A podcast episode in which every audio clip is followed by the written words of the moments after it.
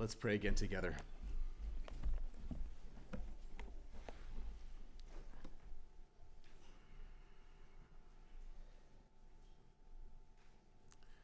Almighty God, we praise you for this moment in eternity.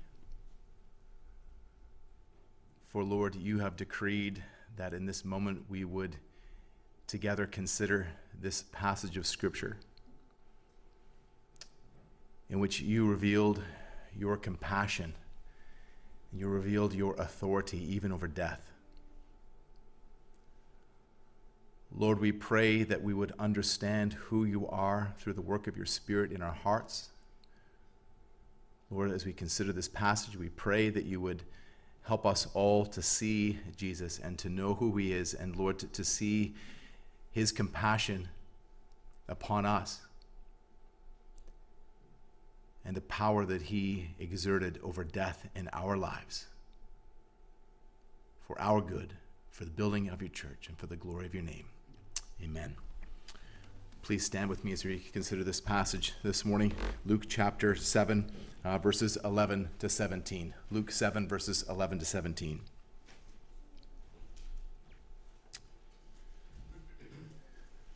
Soon afterward, he went to a town called Nain, and his disciples and a great crowd went with him. As he drew near the gate of the town, behold, a man who had died was being carried out, the only son of his mother. And she was a widow. And a considerable crowd from the town was with her. When the Lord saw her, he had compassion on her and said to her, Do not weep. Then he came up and touched the bier, and the bearers stood still. And he said, Young man, I say to you, arise. And the dead man sat up and began to speak, and Jesus gave him to his mother. Fear seized them all, and they glorified God, saying, A great prophet has risen among us, and God has visited his people. And this report about him spread through the, through the whole of Judea and all the surrounding country. This is the word of our Lord. Please be seated. Well, this morning, as we look at Luke chapter 7, verses 11 to 17, we're going to be taking on a subject that makes most people squirm. It's a subject that people often try to avoid. It's something they don't even want to think about. They don't even like to say the word. They, they substitute euphemisms like sleep, or passing away, or breathing their last, or kick the bucket, or bought the farm, and my personal favorite, shuffle off their mortal coil. I'm speaking, of course, of death. Well, how does death make you feel? I've attended and officiated a lot of funerals over the years, and it often amazes, amazes and saddens me to see the various responses that people have towards death, especially that of unbelievers. Some people are visibly grieving, grieving over the loss of the person and over the life that they once knew. We'd expect that.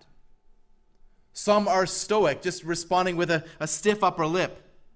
Some are in denial, seeing death as natural, as a part of life. Friends, death is not natural, and death is not simply a part of life. Some are in shock, having absolutely no idea how to process what has taken place in their emotions.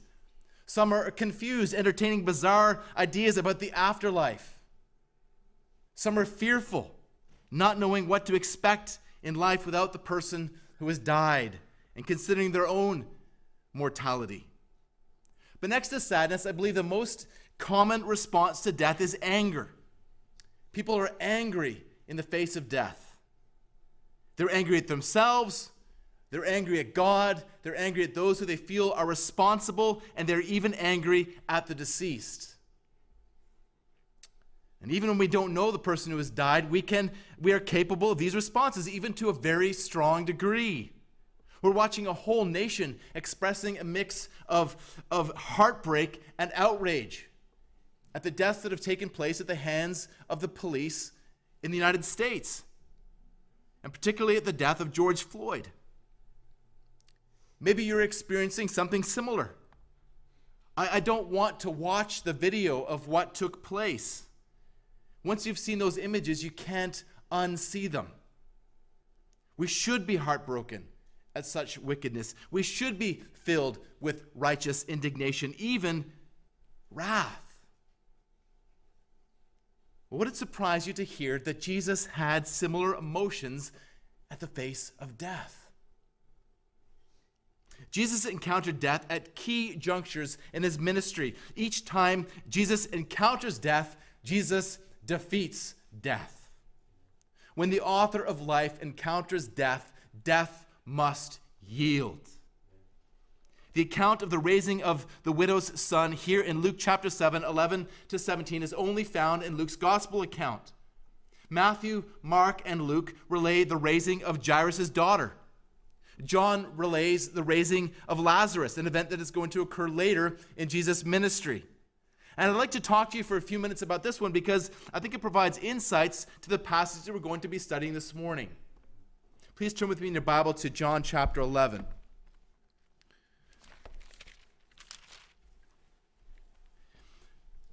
John chapter 11 begins that a certain man was ill, Lazarus of Bethany, the village of Mary and her sister Martha. We're given a little bit more information that this was the Mary who anointed Jesus and wiped his feet with her hair. And it was her brother Lazarus who was ill.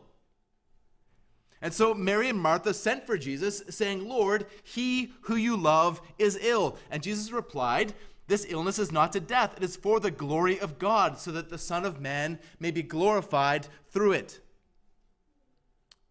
John tells us that Jesus loved Mary and her sister and Lazarus. Well, what would you do if you found out that someone that you loved was sick? What would you do if someone you loved was very sick and that you had the ability to heal them? Well, I think most of us would say that we would drop everything and get there as quickly as possible. Well, Jesus didn't. We're told that he loved them.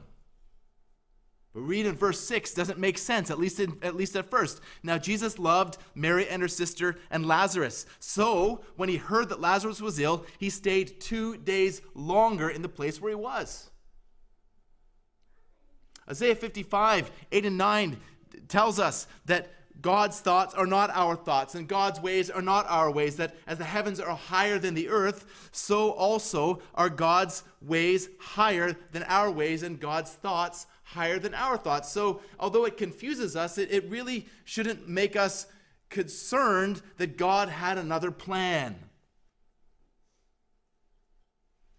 When Jesus finally arrives in Bethany, fully four days after Lazarus' death, Martha came out to, to, meet him and said, Lord, if you had been here, my brother would not have died.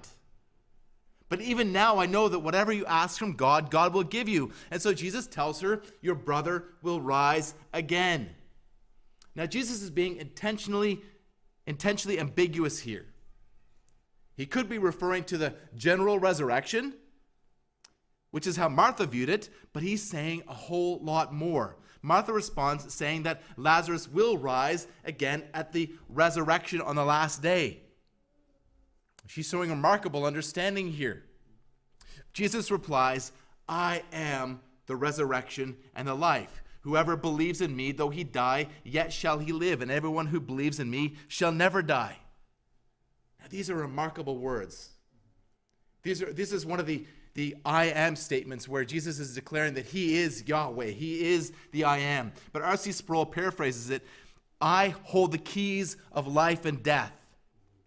I am the foundation, the power of life itself, and I have the power to raise dead people from the grave. I don't just teach the resurrection, I am the resurrection. I am the very power of God unto life. And Jesus asks Martha, Do you believe this? Do you believe that I am the resurrection and the life? Do you believe that I grant eternal life? Do you believe in me? I need to ask you the same question. Do you believe this? Do you believe that Jesus is able to raise people from the dead? Do you believe that Jesus is able to raise you from the dead? Do you believe that Jesus will raise you from the dead on the last day and that you will go before the judgment seat of God and that your only hope, your only hope, is through the death and the life of Jesus. Do you believe this? Do you believe that Jesus is the resurrection and the life? Martha replied, Yes, Lord. I believe that you are the Christ, the Son of God, who's coming into the world. Martha affirmed that she believed and testified that Jesus is the Christ. Well, then Martha sent for Mary, telling her that, the, that Jesus wanted to see her. And so Mary went quickly and then fell at Jesus' feet, saying, Lord, if you had been here, my brother would not have died. Well, now let's see Jesus' response in verse 33. When Jesus saw her weeping, and the Jews who had come with her also weeping, he was deeply moved in his spirit and greatly troubled. I just got to say that that is not a good translation. In fact, the only English Bible that I know of that actually gets this right is the New Living Translation. That's not something I've ever said before, and I'm not very likely to say it again. Most say something like deeply moved. But in extra biblical literature, the Greek word is used to describe a war horse snorting in anger. This is reflected in the Bible, where this, this word commonly refers to, to indignation. It's anger. Then in verse 35, Jesus wept. This is the shortest verse in the Bible, but it's packed with importance. Jesus is revealing his humanity, he's revealing his grief. But this isn't mere sympathy. Jesus is angry. Greatly troubled doesn't get it either. The Greek says here that Jesus agitated himself. B.B. Warfield explains that Jesus' anger, it, that explains Jesus' anger. He says, It is death that is the object of his wrath. And behind death, him who has the power of death and whom he has come into the world to destroy. Tears of sympathy may fill his eyes, but this is incidental. His soul is held by rage. Jesus came to destroy death and him who has the power over death, the devil. Hebrews 2 14. And then as Jesus approaches the tomb, he feels the same violent emotion that he's feeling in verse 33. Here, John Calvin's vivid depiction of our Lord's response to death. Christ does not approach the sepulchre as an idle spectator, but as a champion who prepares for a contest. And therefore, we need not wonder that again he groans for the violent tyranny of death which he has had to conquer. It is placed before his eyes. Jesus lifts up his eyes and prays, Father, I thank you that you have heard me. I knew that you always hear me, but I said this on account for the people standing around, that they may believe that you have sent me. Jesus didn't pray for his own benefit, but to reveal his relationship with his Father. And Jesus cried out with a loud voice, Lazarus, come out. But Jesus didn't yell loudly here just so that Lazarus could hear. He could have whispered to the same effect. This was also the, for the benefit of the, of the elect standing around. This is, there's no verb in the Greek. it's literally here, out. Briefly walking through the raising of Lazarus, I want you to note the response of Jesus to death. Yes, he was grieved, but more than that, he was enraged. This morning, we're going to see another starkly different, but no less powerful response from our Lord to death. He was moved with compassion. He was moved with compassion. Yes, this passage reveals a new development in the display of Jesus' power as he demonstrates authority not just over demons and disease, but over death itself. But just as importantly, this passage reveals God's compassion for the plight of his people. There are three key movements in this passage. In verses 11 and 12, we see the death of the widow's son. In verses 13 to 15, the resurrection by the Lord's power. And in verses 16 and 17, the witness in the crowd's response. So, first of all, the death of the widow's son, verses 11 and 12. Verse 11 begins Soon afterward, he went to a town called Nain. Now, this change in time and location marks a new section but this account is still related to verse 1, verses 1 to 10, where Jesus had healed the centurion's slave. This is the only time that Nain is mentioned in the Bible. It likely refers to the modern town by the same name, 10 kilometers south of Nazareth and about 30 kilometers southwest of Capernaum, about a, a, about a day's journey from Capernaum where he had healed the centurion's son, servant rather. A great crowd was, follow, was following Jesus. And as I mentioned at last week, at this point in Jesus' ministry, there was pretty much always a great crowd following Jesus. As he traveled from town to town, the crowd grew. But notice that those who followed here are, are clearly divided into two groups his disciples and the great crowd followed him. Discipleship, remember, is, is the key theme of the Sermon on the Plain in chapter 6. Well, now it's becoming more explicit there that there are crowds and there are disciples. And they're about to be joined by another crowd. Verse 12 As he drew near to the gate of the town, behold, a man who had died was being carried out, the only son of his mother, and she was a widow. And a considerable crowd from the town was with her. In ancient Israel, once death had come, the, the family would, would tear their garments and would, would close the eyes of the deceased, signifying death and conveying their grief. The body would then be quickly prepared for burial. It would be cleansed and anointed with fragrant spices, notably including myrrh. The body would be wrapped in burial cloths made of white linen. And then the corpse would be placed on a burial plank or bier, not a coffin, so that all could see.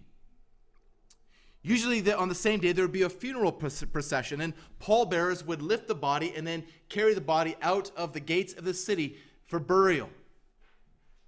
And crowds following would include paid mourners and pipers playing flutes. And Jesus arrived just as the funeral procession was approaching the city gates. His arrival was timed for this very moment. As with the death of Lazarus, Jesus arrived right on time. Now, he could have gotten there before the man died, but he providentially arrived at this very moment. This was a divine appointment, predetermined before the foundation of the world. There would have been many funerals in the towns that Jesus visited in the course of his ministry, but Jesus chose to raise this particular man in this particular town at this particular time. This was timed, at least in part, where there would be the maximum number of witnesses. We're told that the, the man was the only son of his mother and that she was a widow.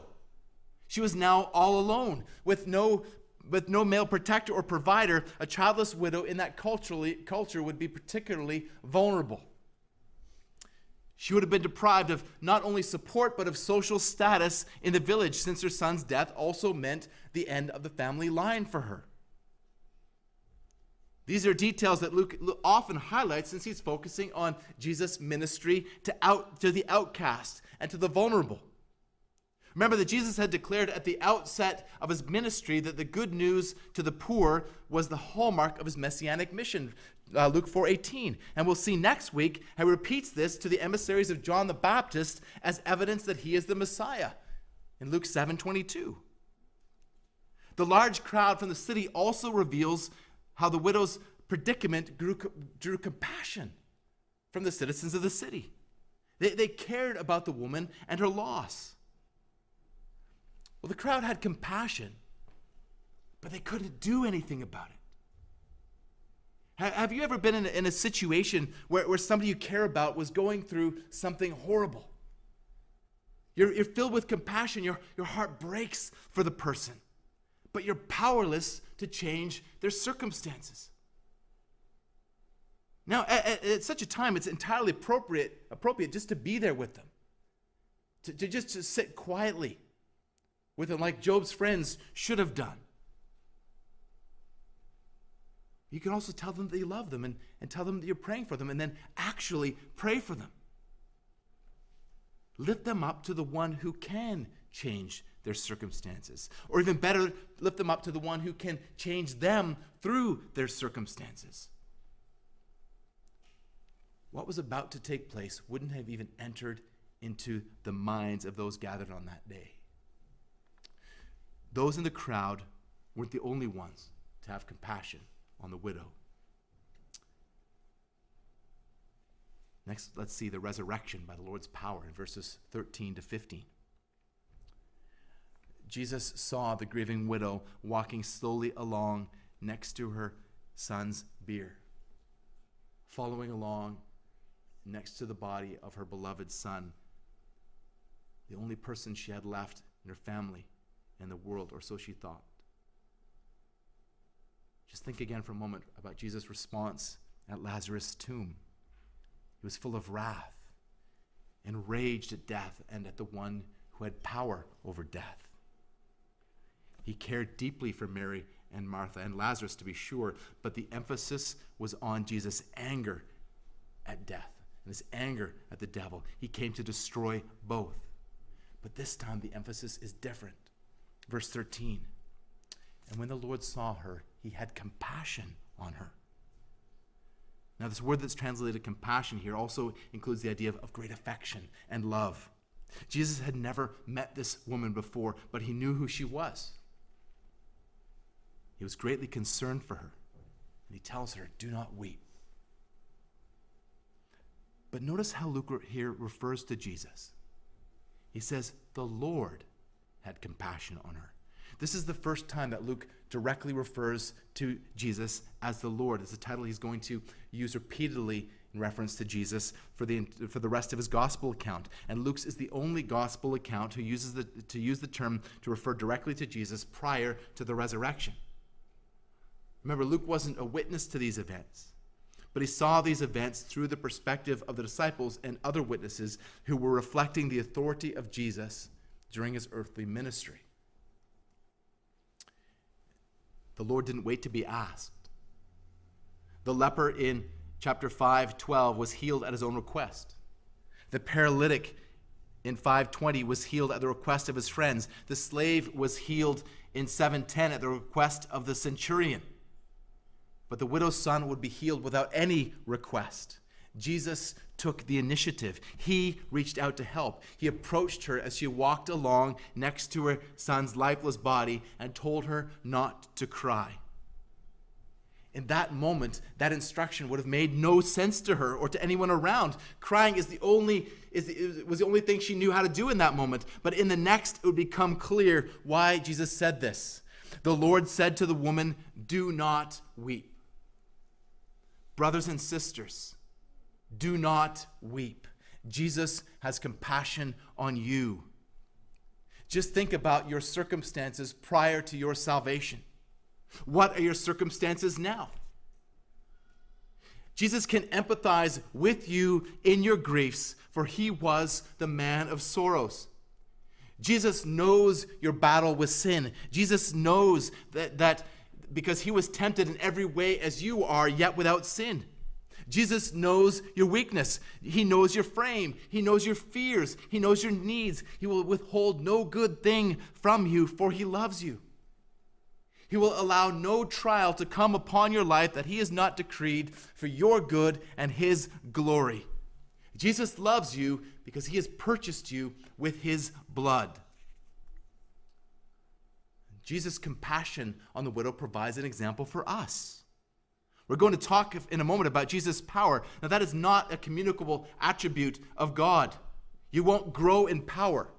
You can only grow in reliance on God's power. However, compassion is a communicable attribute of God. I wonder, are you oblivious to the concerns of others? Here's a good test Ask yourself how aware you are of the needs of other people in the church. How often do you pray for them? Do you have you visited them or, or called them or even texted them? You can exhibit compassion and grow in compassion through the work of the Holy Spirit in your heart. So, how do you grow in compassion? Well, I spoke about it a moment ago, just by even by, by just being there for somebody and, and, and simply telling them you love them and praying for them. So let's think about the specific situation before us. When, when someone is grieving, come alongside them. Don't just assume they're okay. Don't ignore them. Support them. When someone is struggling with sin, you can show compassion by not condemning them. Come alongside them and encourage them. When someone is succumbing to fear, don't look down on them, but share God's precious promises with them. Okay, when someone is grieving, support them. Support them. You get the point. Don't be selfish. Look on the needs of others and do what you can to help them. No, you won't be able to raise someone from the dead, but by God's grace, you may be able to raise someone from the depths of discouragement and despair.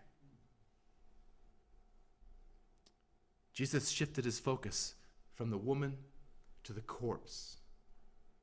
He reached out and touched the bier. The pallbearers stopped. They were wondering what Jesus was going to do. Surely they had heard about him, they'd, they'd heard about his miracles.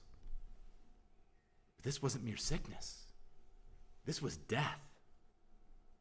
Now, by touching the bier, Jesus was coming into contact with a dead body, making himself, according to their understanding, ceremonially unclean. For whoever touches the de- a dead body of any person shall be unclean for seven days. Numbers 19 11. But as we discussed last week, the Lord's arrival meant the beginning of the end of the ceremonial law. And it had fulfilled its purpose in pointing to Him. And in a moment, they would begin to see something of who Jesus was, though they wouldn't yet understand. Jesus spoke to the dead body. As Darrell Bock points out, this was an act that would be humorous or tragic if we're not dealing with a uniquely empowered man of God. If you or I to, were to speak to a dead body, we, could be, it, might be someone who say, well, they're, just, they're consumed with grief. Or it could be lunacy. But Jesus speaks to the dead body with authority. He's going to do the same with Lazarus and with Jairus' daughter. Jesus is revealing his authority, his power, even his identity, and his role through, though these latter two are not going to become clear to the crowds as of yet. And when Jesus speaks, once dead brainwaves spark, a once still heart begins to beat, once congealed blood begins to course through his veins Blue flesh takes on the pink hues of life. Muscles in rigor mortis begin to move, and the cold body begins to warm. The young man sits up, still bound in his grave clothes, and speaks. Jesus spoke, and the man obeyed. He sat up and began to speak. I wonder what someone says at, at such a moment. Hi there? Or maybe like the kids Christmas special, Frosty the Snowman, when he, when he comes to life, he says, Happy birthday! But don't let these words slip by without considering what they say. The dead man sat up. The dead man spoke. And then Jesus gave the dead man to, back to his mother alive. And we'd already given her him to her once as a baby. Never forget that your children are a gift from God for as long as God has decreed. He had given him to her as a baby. Now he was giving him to her again. Now, the terms here focus on the young man's mother. Although the son is the one who's been raised, the primary blessing here is described as being towards her. He is being raised and she is being restored. Now, you can't demonstrate God's power. Again, omnipotence is an incommunicable attribute of God. However, you can grow in reliance on God's power. When you were in fear, rely on God's sovereignty over your circumstances. When you were sharing the gospel, rely on God's power, enabling you to be bold and enabling the elect to believe. When you're fighting sin and temptation, rely on God's power to deliver you from that temptation. When you were grieving, Rely on God's power to carry you through. I'm relying on God's power even as I preach this sermon. Well, finally, let's consider the witness in the crowd's response, verses 16 and 17. The witness in the crowd's response, verses 16 and 17. As I mentioned earlier, Jesus had planned his arrival to Nain at this very moment. The miracle was timed so that the max, there would be the maximum number of witnesses. This wasn't motivated by any vain glory whatsoever. For you and I to do something with to have the maximum number of people seeing it, it would be pride. We'd be wanting to glorify ourselves. But Jesus knew that in this place, in this moment, in this way, God would get the maximum glory. Now, I'm sure that there are many other reasons that we can only begin to guess. But Jesus knew that through this, many would hear of him and his saving power. The crowds were there as witnesses. And so they interpret and report what has taken place. Now they realize more fully what Jesus is capable of. They realize that God's power is at work through him because raising someone from the dead reveals God's power. Darrell Bock says Luke turns from faith as the ground for healing to an examination of healing as the basis for popular confession of Jesus, though, the, again, the crowds didn't yet fully understand who Jesus really was. Verse 16 Fear seized them all, and they glorified God, saying, A great prophet has risen among us, and God has visited his people. So they respond from, with fear. And Luke often uses this word to describe the emotional response to Jesus awe and respect. The people are awestruck and they glorified God. This is another common response to Jesus that we see in Luke's gospel account. The people declare that a great prophet has risen among us. Now, they had been looking for a long time for a prophet like Moses, whom God would raise up. Deuteronomy 18 15 to 18. And this miracle would have brought to their minds Elijah and Elisha, both of whom raised a widow's son from the dead. Elijah in 1 Kings 17, 18 to 24, and then Elisha in 1 Kings 17, uh, 8 to 23. Now, the miracle that's performed through Elisha is a testimony that Elisha has taken up Elijah's mantle. And Jesus is being presented in similar terms. He's the man of God who wields divine power, much as we saw last week. But embedded in this account is the fact that while Elijah and Elisha interceded to the Lord in order to, to, to raise the, the dead boy, and that the Elijah and Elisha had to expend effort to revive the boy, Jesus simply speaks to the corpse. Jesus is more than a prophet, he is the Lord, as Luke has told us in verse 13. Jesus is more than a prophet. He is more than a great prophet. He is more than the greatest prophet. He is the Son of God incarnate. But the people didn't yet understand who was really there with them. They were grappling with who he is. Who is this? What has he come to do?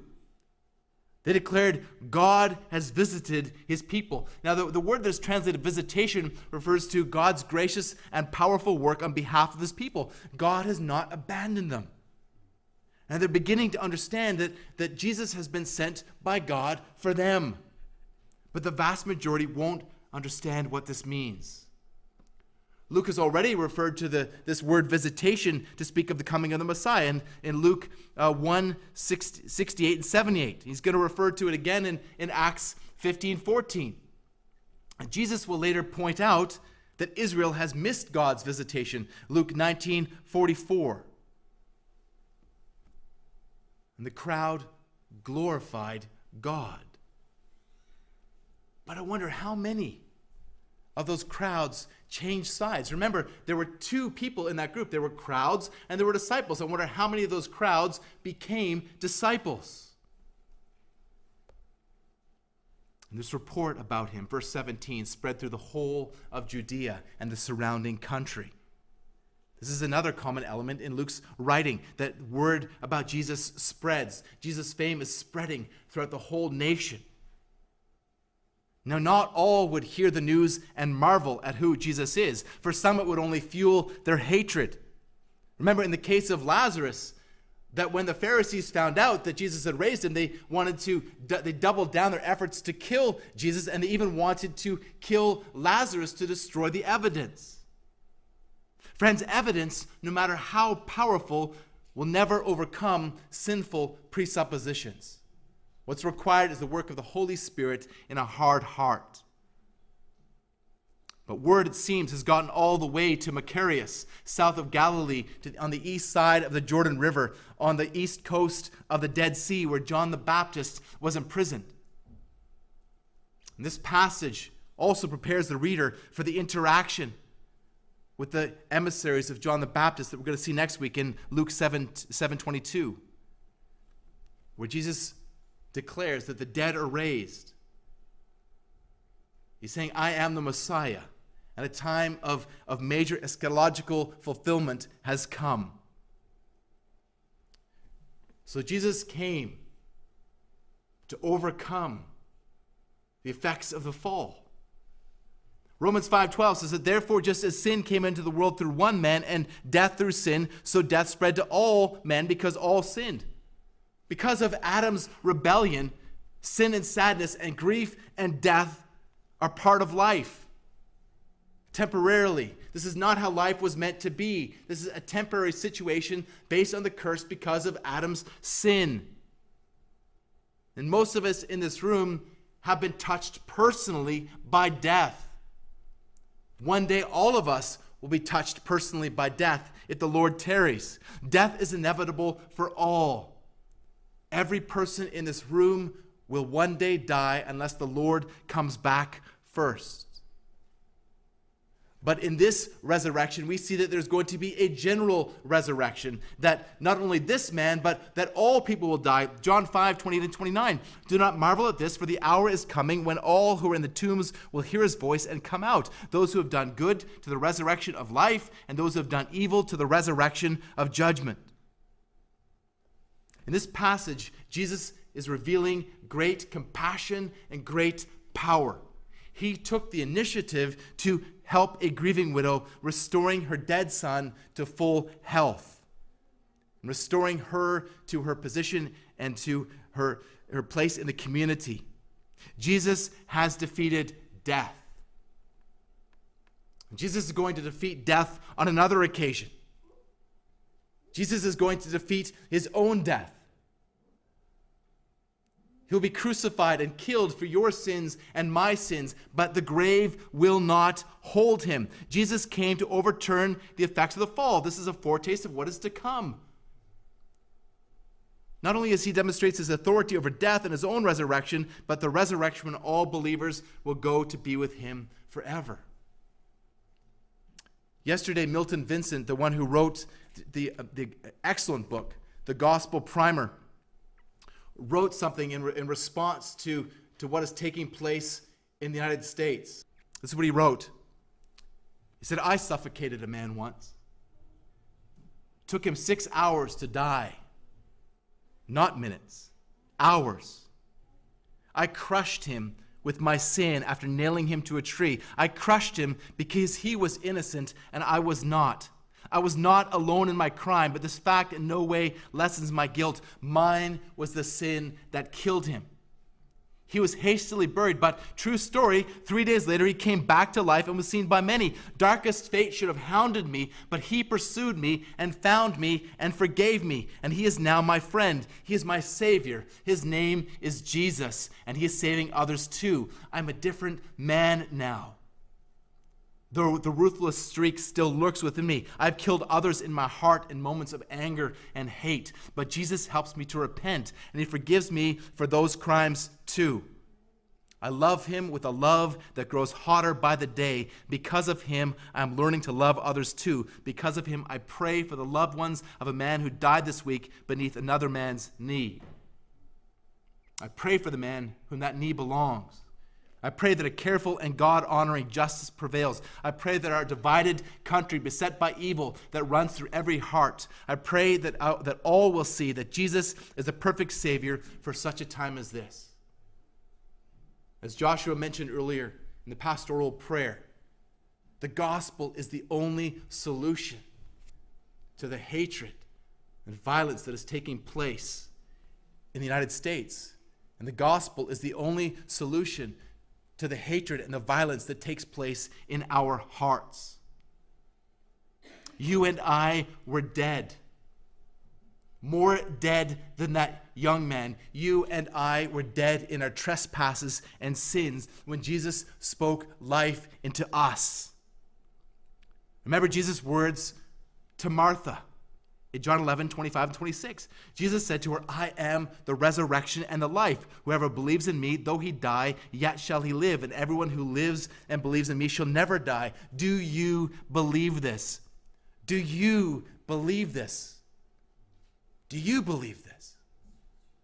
Jesus defeated death for you. Jesus defeated sin for you. Jesus defeated the devil for you.